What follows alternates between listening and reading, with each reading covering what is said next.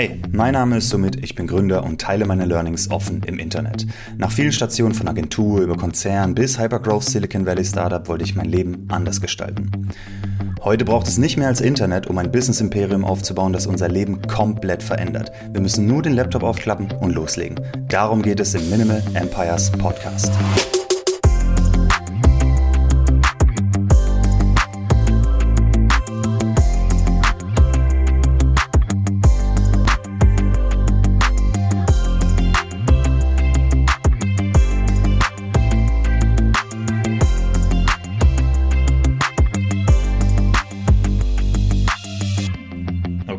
Herzlich willkommen zu Minimal Empires Folge 8. Heute bin ich ein bisschen weiter hinten und sitze ein bisschen schräg für die, die das Video gucken, weil ich habe eine Katze auf dem Schoß. Äh, aber es dreht sich heute um Risiko. Wenn man eine Katze auf dem Schoß hat, ist es High Risk. Aber ich meine Risiko im Unternehmen. Denn ich habe ein paar äh, Nachrichten bekommen und Anfragen und auch in, in der Minimal Empires Community ein paar Posts gesehen bezüglich, was mache ich mit... Ähm, Cookie-Banner am Anfang, Impressum und so weiter. Also wenn wir starten mit einem Projekt, wenn wir gerade gründen und so weiter, was sind diese, äh, ich, ich nenne es mal Rechtsgrundlagen, die wir auf jeden Fall beachten müssen oder eben vielleicht auch nicht, keine Ahnung. Ähm, darauf will ich heute ein bisschen eingehen. Ich will ein bisschen erzählen, was ich gemacht habe, wie ich das sehe, wie ich für mich Entscheidungen treffe bei solchen Geschichten. Äh, ich werde ein paar Beispiele nennen. Cookie Banner ist ein Beispiel valide Rechnung schreiben und so, ist ein anderes. Ähm, und äh, was für mich so, das, so ein bisschen das Entscheidungsframework ist. Dabei muss ich, glaube ich, vorher ganz wichtig und dringend sagen, keine Rechtsberatung, keine Steuerberatung, keine andere, überhaupt keine Form von Beratung ist es hier, sondern lediglich ähm, meine Meinung zu Entertainment-Zwecken. Und ihr müsst davon ausgehen, dass alles, was ich sage, falsch ist. Und ihr müsst es äh, mit noch jemand anders abchecken. Aber äh, wenn wir mal da ein bisschen reingehen. Es gibt sehr viele ähm, Requirements, äh, Vorschriften vom Staat und von was auch, von wo auch immer, was wir als Gründer und Unternehmer tun müssen. Und wenn wir mit diesem Zeug anfangen würden, dann hätten wir sechs, sieben, acht Monate zu tun, bevor wir irgendwas äh, gegründet haben und, und irgendwas rausbringen. Und das ist so eine, so eine Sache, wo man eben für sich abwägen muss, mache ich das oder nicht? Im Endeffekt ist das Zauberwort Risiko. Was ist das Risiko, wenn ich das nicht tue und bin ich bereit, das Risiko einzugehen? Ähm, das beste Be oder ein gutes Beispiel sind, ist der Cookie-Banner. Bin ich bereit, eine Webseite zu launchen ohne den Cookie-Banner? Wo es sicherlich Leute gibt, die deswegen ausflippen und Leute gibt, die dich deswegen abmahnen und so weiter. Ähm, aber will ich mir diese ganze Logik antun, und die ist schwierig, vor allem wenn man ein paar Marketing-Skripte hat und so weiter, dann ist, äh, kann das ganz schön kompliziert werden. Ähm, will ich das am Anfang ignorieren oder will ich das nicht? Wenn du jetzt deinen, sagen wir mal, Rechtsbeistand fragst, die sagen selbstverständlich, du brauchst es. Dein Datenschutz ähm, Advisor oder was auch immer, natürlich brauchst du das. Du darfst gar nicht ohne launchen. Auf der anderen Seite, wenn du keinen Visitor hast, wen interessiert's? Also vielleicht zuerst Visitor bekommen und dann das Problem lösen? Keine Ahnung. Ich persönlich habe es genauso gemacht und werde es auch in Zukunft so machen. Ich launch quasi die Webseiten und wenn da Traffic drauf ist, dann werden schon die ersten User sagen, hey, äh, wo ist hier der Cookie-Banner? Bei Parkett war es auch genau so.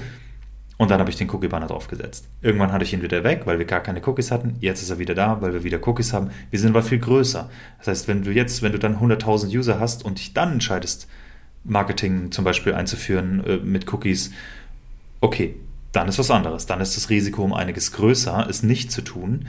Und selbstverständlich führen wir dann den Cookie-Banner gleichzeitig ein mit dem entsprechenden Nutzen des Cookies sozusagen. Aber ganz am Anfang, ich habe gelauncht, nee.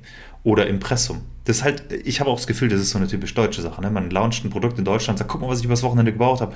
Äh, wo ist denn dein Impressum? Wo ist denn das valide Impressum? Das ist ja gar nicht valide nach ähm, Paragraph XYZ. So, das sind so, das ist mehr so eine deutsche Sache, habe ich das Gefühl, dass man auf, dass man da immer guckt, dass man überkorrekt ist. Ähm, und das ist schade.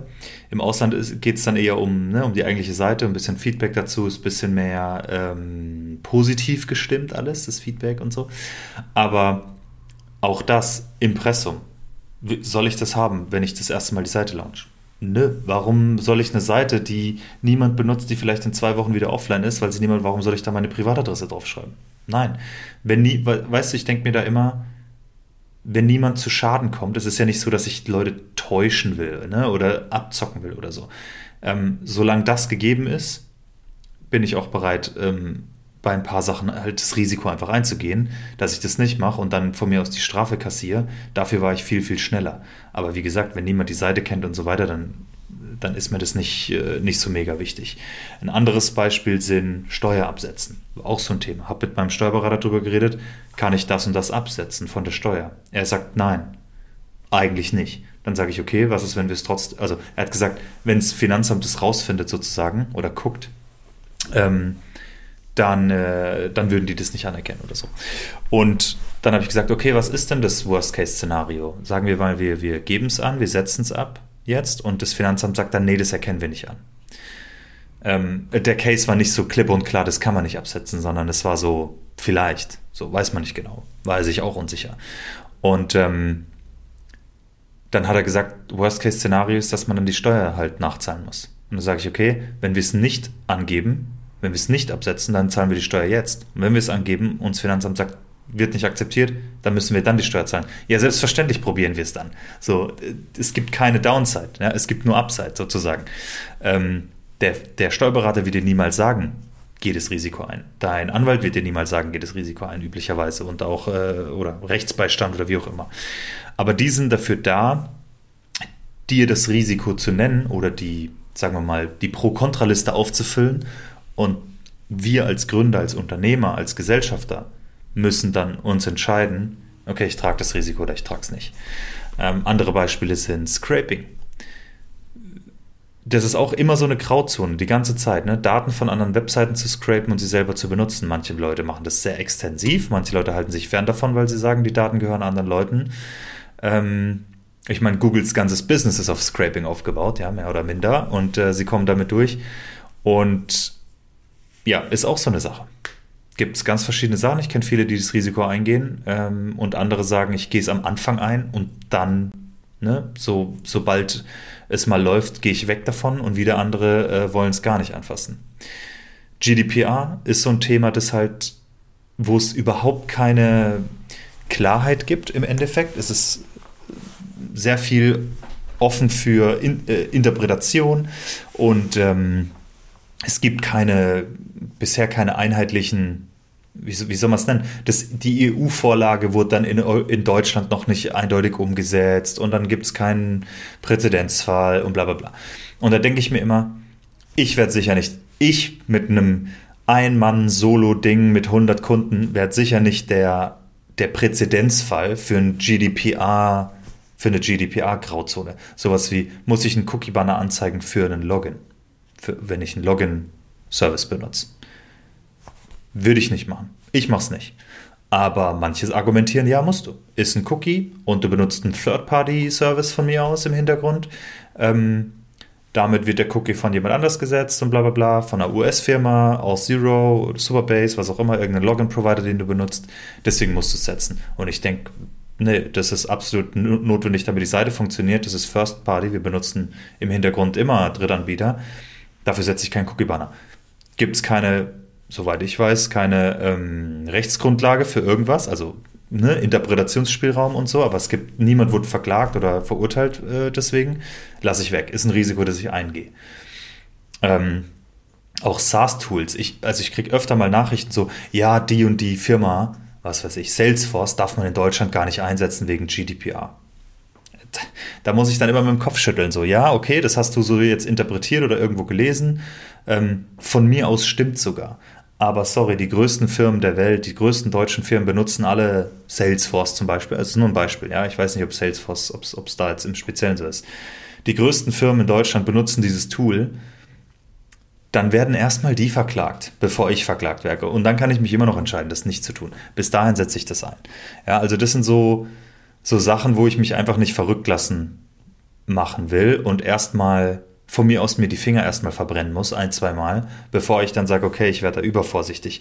Aber solange es viel größere Firmen gibt, die das Gleiche tun, okay, dann äh, auf, dort sind mehr Augen drauf gerichtet, ja, dann kann ich mich ein bisschen so verstecken in meiner Unwissenheit und vor allem ne, dadurch, dass ich wenig Kunden habe und die Seite noch nicht kenne und so weiter und kann mich erstmal auf die wichtigen Sachen konzentrieren, als irgendwie das komplette GDPR-Zeugs ähm, zu verstehen. Der größte Punkt dahinter ist nicht, dass ich nicht die oder dass wir nicht die diese ganzen Richtlinien und so weiter befolgen sollten. Im Gegenteil, es, es geht ja in diese Richtung. Nur es sind so viele Hürden und es ist ein Riesendschungel äh, mit, mit diesem Kram, wie gesagt, wenn, wenn man das alles beachten würde, jetzt mal abgesehen davon, dass man es schlicht und ergreifend nicht weiß, wenn man einfach mal startet und ein Projekt äh, launchen will, dann würde man nie dazu kommen. Und es schreckt auch so viele Leute ab. Ganz viele Leute haben eben Angst davor, zum Beispiel, dass sie kein valides Impressum haben oder dass das GDPR-Zeug nicht richtig verstanden ist und dann nicht starten oder Ewigkeiten warten und das erst richtig äh, verstehen wollen und so weiter. Ich persönlich gehe das einfach anders an. Ich würde es jetzt nicht unbedingt empfehlen. Ja, das muss jeder für sich entscheiden. Aber ich bin da eher auf der, ähm, auf der Seite, dass ich sage, das Risiko nehme ich gerne in Kauf. Mir, es geht gerade um ganz andere Sachen. Ist dieses Business überhaupt tragfähig? Gibt es Kunden, die das wollen? Der, der ganze andere Kram drumherum kann immer noch geregelt werden, weil im Endeffekt da, dadurch wird ja niemand verletzt. Es ist ja nicht so, dass ich versuche, jemanden zu schaden oder sonst irgendwas. Ähm, ähnliches Spiel Rechnungen. So, was ist, wenn ich eine Rechnung schreibt, die nicht konform ist. Das wird mir mein Kunde schon sagen, wenn er sie anders braucht. Oder wenn, das habe ich auch letztens äh, mitgekriegt, war eine kleine Diskussion über, darf ich Rechnungen noch ändern, wenn sie einmal rausgeschickt wurden? Offiziell nicht oder zumindest oder nur ein paar Details. Ähm, also nicht nichts Substanzielles. Aber was ich halt ständig kriege. Man benutzt irgendeinen Provider, der schickt eine Rechnung raus und dann kommt ein Kunde zurück und sagt, ich brauche noch die und die Steuer-ID da drauf oder ich brauche eine andere Adresse da drauf oder was auch immer. Darf ich das ändern, ja oder nein? Und da ist mir völlig egal, was da steht, ich ändere die Rechnung und schicke sie dem Kunden. Und dann heißt es eigentlich, okay, du musst eine Storno-Rechnung machen, dann musst du eine neue Rechnung machen und dann muss die wieder bezahlt werden oder was auch immer und dann musst du die andere zurückschicken und so. Wenn der Betrag sich ändert, fein, ja, dann machen die Storno-Rechnung und dann muss er sowieso nämlich noch, noch neu bezahlen. Aber ähm, ansonsten klatsche ich da die neue Adresse drauf und, und schicke das rüber. Und dadurch wird ja niemand, da kommt ja niemand zu Schaden dadurch, ja, mehr oder weniger. Äh, das ist ja einfach nur für, für die Buchhaltung vom, vom Kunden sozusagen. Und auch das ist sowas, wo jeder korrekte Steuerberater, jeder korrekte Gründer und so weiter ist ein absolutes No-Go. Ich kenne, ich habe bisher noch keinen Kunden getroffen, der damit ein Problem hat. Ich habe bisher noch keinen Gründer oder äh, ja Gründer oder jemand, der die Rechnungen schreibt. Es machen alle quasi sozusagen, ob, obwohl man es nicht darf. Ja und ähm, wie gesagt, es geht nicht darum, jemanden zu täuschen oder irgendwas zu machen. Es geht einfach nur darum, einen kleinen Fehler zu fixen auf der Rechnung, der für das Accounting oder sonst irgendwas keinen Unterschied macht. Wenn man das irgendwie im großen Stil macht, um irgendwie äh, was zu unterschlagen oder sonst was, fein, ja, alles illegal und darf man nicht. Klar, kein, keine Frage. Ähm, aber wenn er, wenn mir ein Kunde sagt, sorry, ich brauche da noch meine Umsatzsteuer-ID drauf, ja, dann haue ich die da drauf und gib, gib ihm das. So, das sind ähm,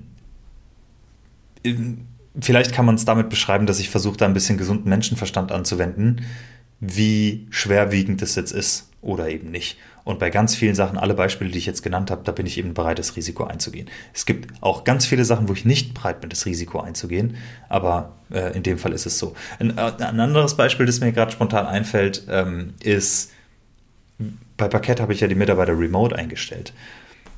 Ähm, das ist auch interessant. Ich glaube, also das heißt dann Telemedienarbeitsgesetz oder so. Geiler deutscher Name.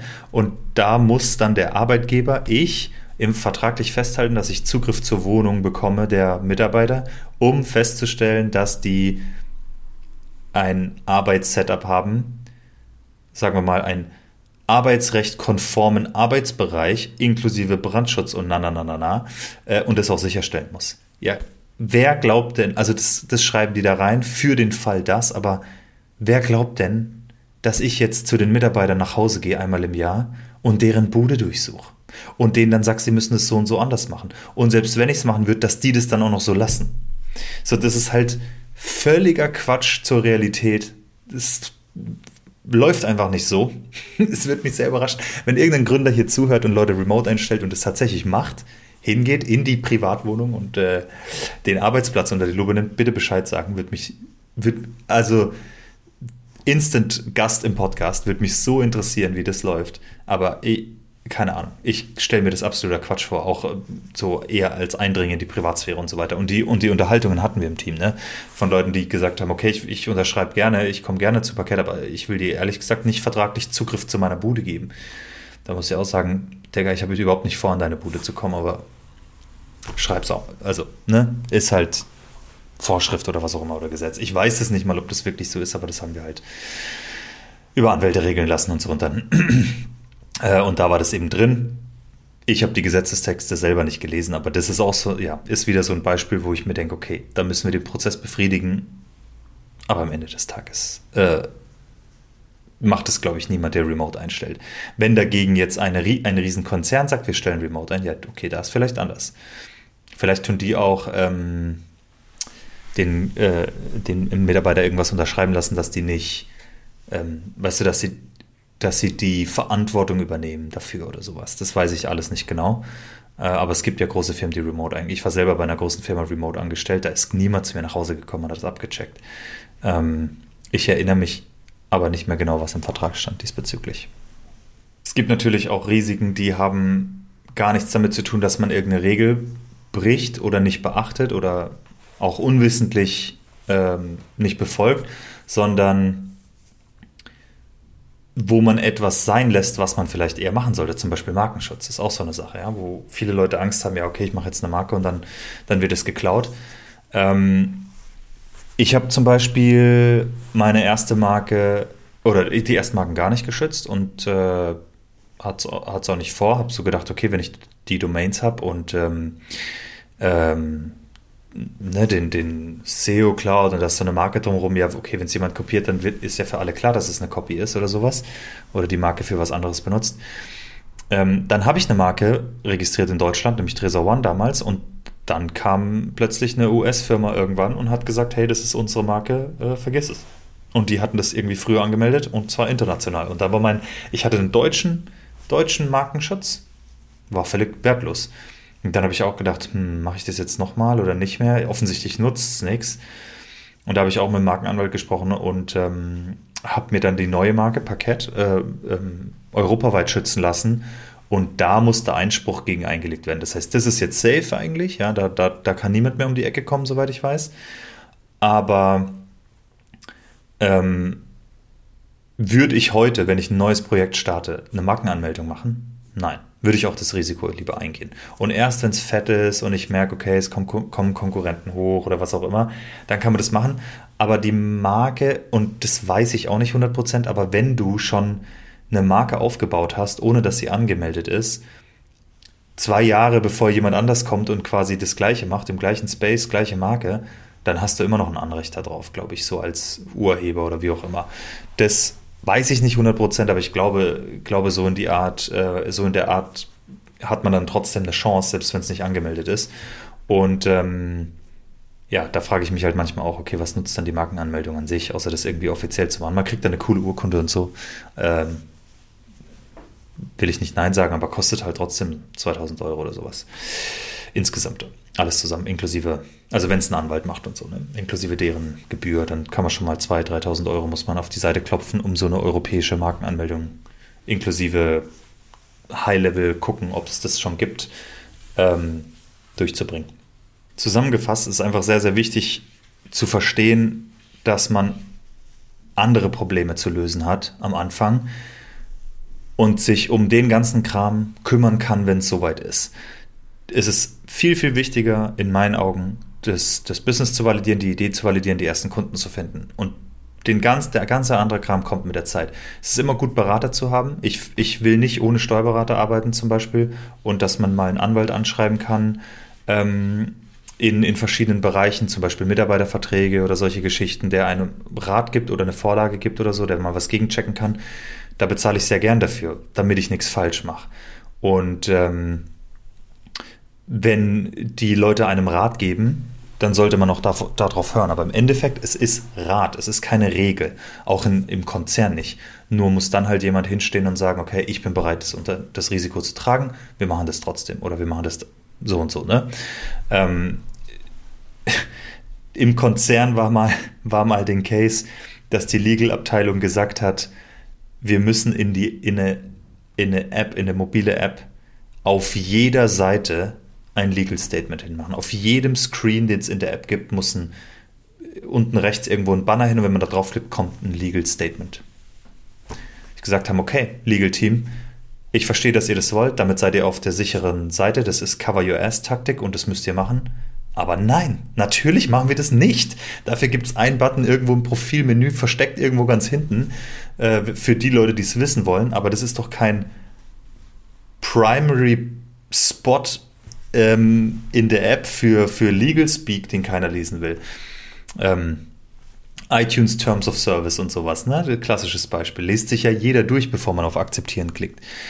Ähm, aber da muss halt erstmal dann ein Product Manager oder Teamleiter oder irgendwer Manager dastehen und sagen, nee, machen wir nicht und ich, ich übernehme das Risiko. Das ist im großen Konzern natürlich nochmal schwerer, wie wenn man selber der Gründer ist oder der Gesellschafter, um das Risiko äh, ähm, äh, einzugehen und auf sich zu nehmen. So, das war jetzt ein bisschen Gebrabbel, nur um, um genau das zu sagen. Risiko abwägen und so weiter ich versuche da immer ein bisschen gesunden Menschenverstand zu, ähm, äh, ranzunehmen und dann schon nach und nach das alles zu, zu regeln. Also wenn ich weiß zum Beispiel, ich müsste jetzt einen Cookie-Banner haben, aber ich habe gerade keinen, dann ist es auf jeden Fall notiert und es wird kommen. Es ist nur nicht Priorität. Und ähm, dann wird es auch irgendwann kommen. Und die Sachen dann abzuhaken, je professioneller man wird, je größer man wird, wenn Partner dann reinkommen und man hat Verträge mit Kunden und was auch immer, ähm, dann wird es immer wichtiger. Es gibt auch immer noch Sachen, die Parkett zum Beispiel nicht hat, wo ich mir sicher bin, wir sollten es haben, aber wir haben es nicht. Das sage ich jetzt hier nicht, damit mir nicht jeder die Ohren voll heult, damit morgen. Aber ähm, ich habe da auch noch ein, zwei Sachen auf der To-Do-Liste. Aber es gibt schon 30 Sachen, die, wir, die ich schon gemacht habe. Nur eben nicht in der ersten Woche. Gut, damit bin ich schon wieder durch, denn es ist eine sehr kurze Folge. Die Woche ist relativ stressig. Wir haben gerade noch ein krasses Projekt bei Parkett rausgehauen, Parkett Wrapped. Vielleicht habt ihr es mitbekommen ähm, auf Social Media oder so. Richtig, richtig nices Feature. Da haben wir Tag und Nacht gehasselt mit dem ganzen Team. Ähm, ich war bei einem Podcast zu Gast, das habe ich gerade vor diesem Podcast aufgenommen. Morgen, also wenn ihr das hört, gestern. Ich nehme das an einem Donnerstag auf. Morgen ist Freitag. Da ist Parkett Livestream und so. Und ähm, jetzt gleich kommen Gäste und morgen habe ich überhaupt keine Zeit, den Podcast aufzunehmen. Ihr hört es dann am Samstag und so weiter. Es ist eine sehr stressige Woche gerade. Deswegen musste ich mich etwas kurz fassen und wir haben vielleicht gerade so die 20 Minuten gescratcht. Das tut mir ein bisschen leid. Das ist eine kurze Folge. Ähm, aber ich hoffe trotzdem, es hat ein bisschen geholfen, wenn es bestimmte Themen gibt, die euch interessieren. Mich interessiert, an, an welchem Punkt vom Journey ihr seid. Vorgründung, habt ihr gerade die Idee, sucht ihr noch die Idee, habt ihr schon gegründet, seid ihr im Aufbau und so weiter. Das interessiert mich extrem. An welchem Punkt in eurer Gründer-Journey, Unternehmensaufbau, Reise seid ihr gerade? Und was sind die Probleme, ähm, die euch am meisten nerven aktuell, ja, oder die euch am meisten beschäftigen? Ähm, weil es gibt mir natürlich gute Ideen auch für Folgen, für Episoden, die euch am meisten bringen. Deswegen lasst es mich wissen, wenn ihr es auf YouTube guckt, in den Kommentaren. Ansonsten Twitter, at Tweets of Summit ist äh, in den Show Notes der Link ist mein Twitter-Handle, schreibt mir da einfach. Und ähm, dann äh, gehe ich die Themen gerne an in einer der neuen Folgen. Nächste Folge bin ich nicht hier in meinem Setup, sondern ich bin schon bei der Familie in Süddeutschland und werde nur mit dem iPhone aufnehmen. Kameramäßig mache ich mir keine Sorgen, tonmäßig mache ich mir ein bisschen Sorgen. Aber das könnt ihr am besten beurteilen in der nächsten Folge. Und äh, ich bin gespannt, ob es erträglich ist. Aber es wird nicht anders gehen für die nächsten zwei, drei Wochen. Ich wünsche euch schon mal einen schönen vierten Advent, oder? Ist doch der vierte Advent. Wenn ihr das hört, morgen ist schon der vierte Advent. Und ähm, wir sehen uns in der nächsten Folge. Macht's gut. Peace.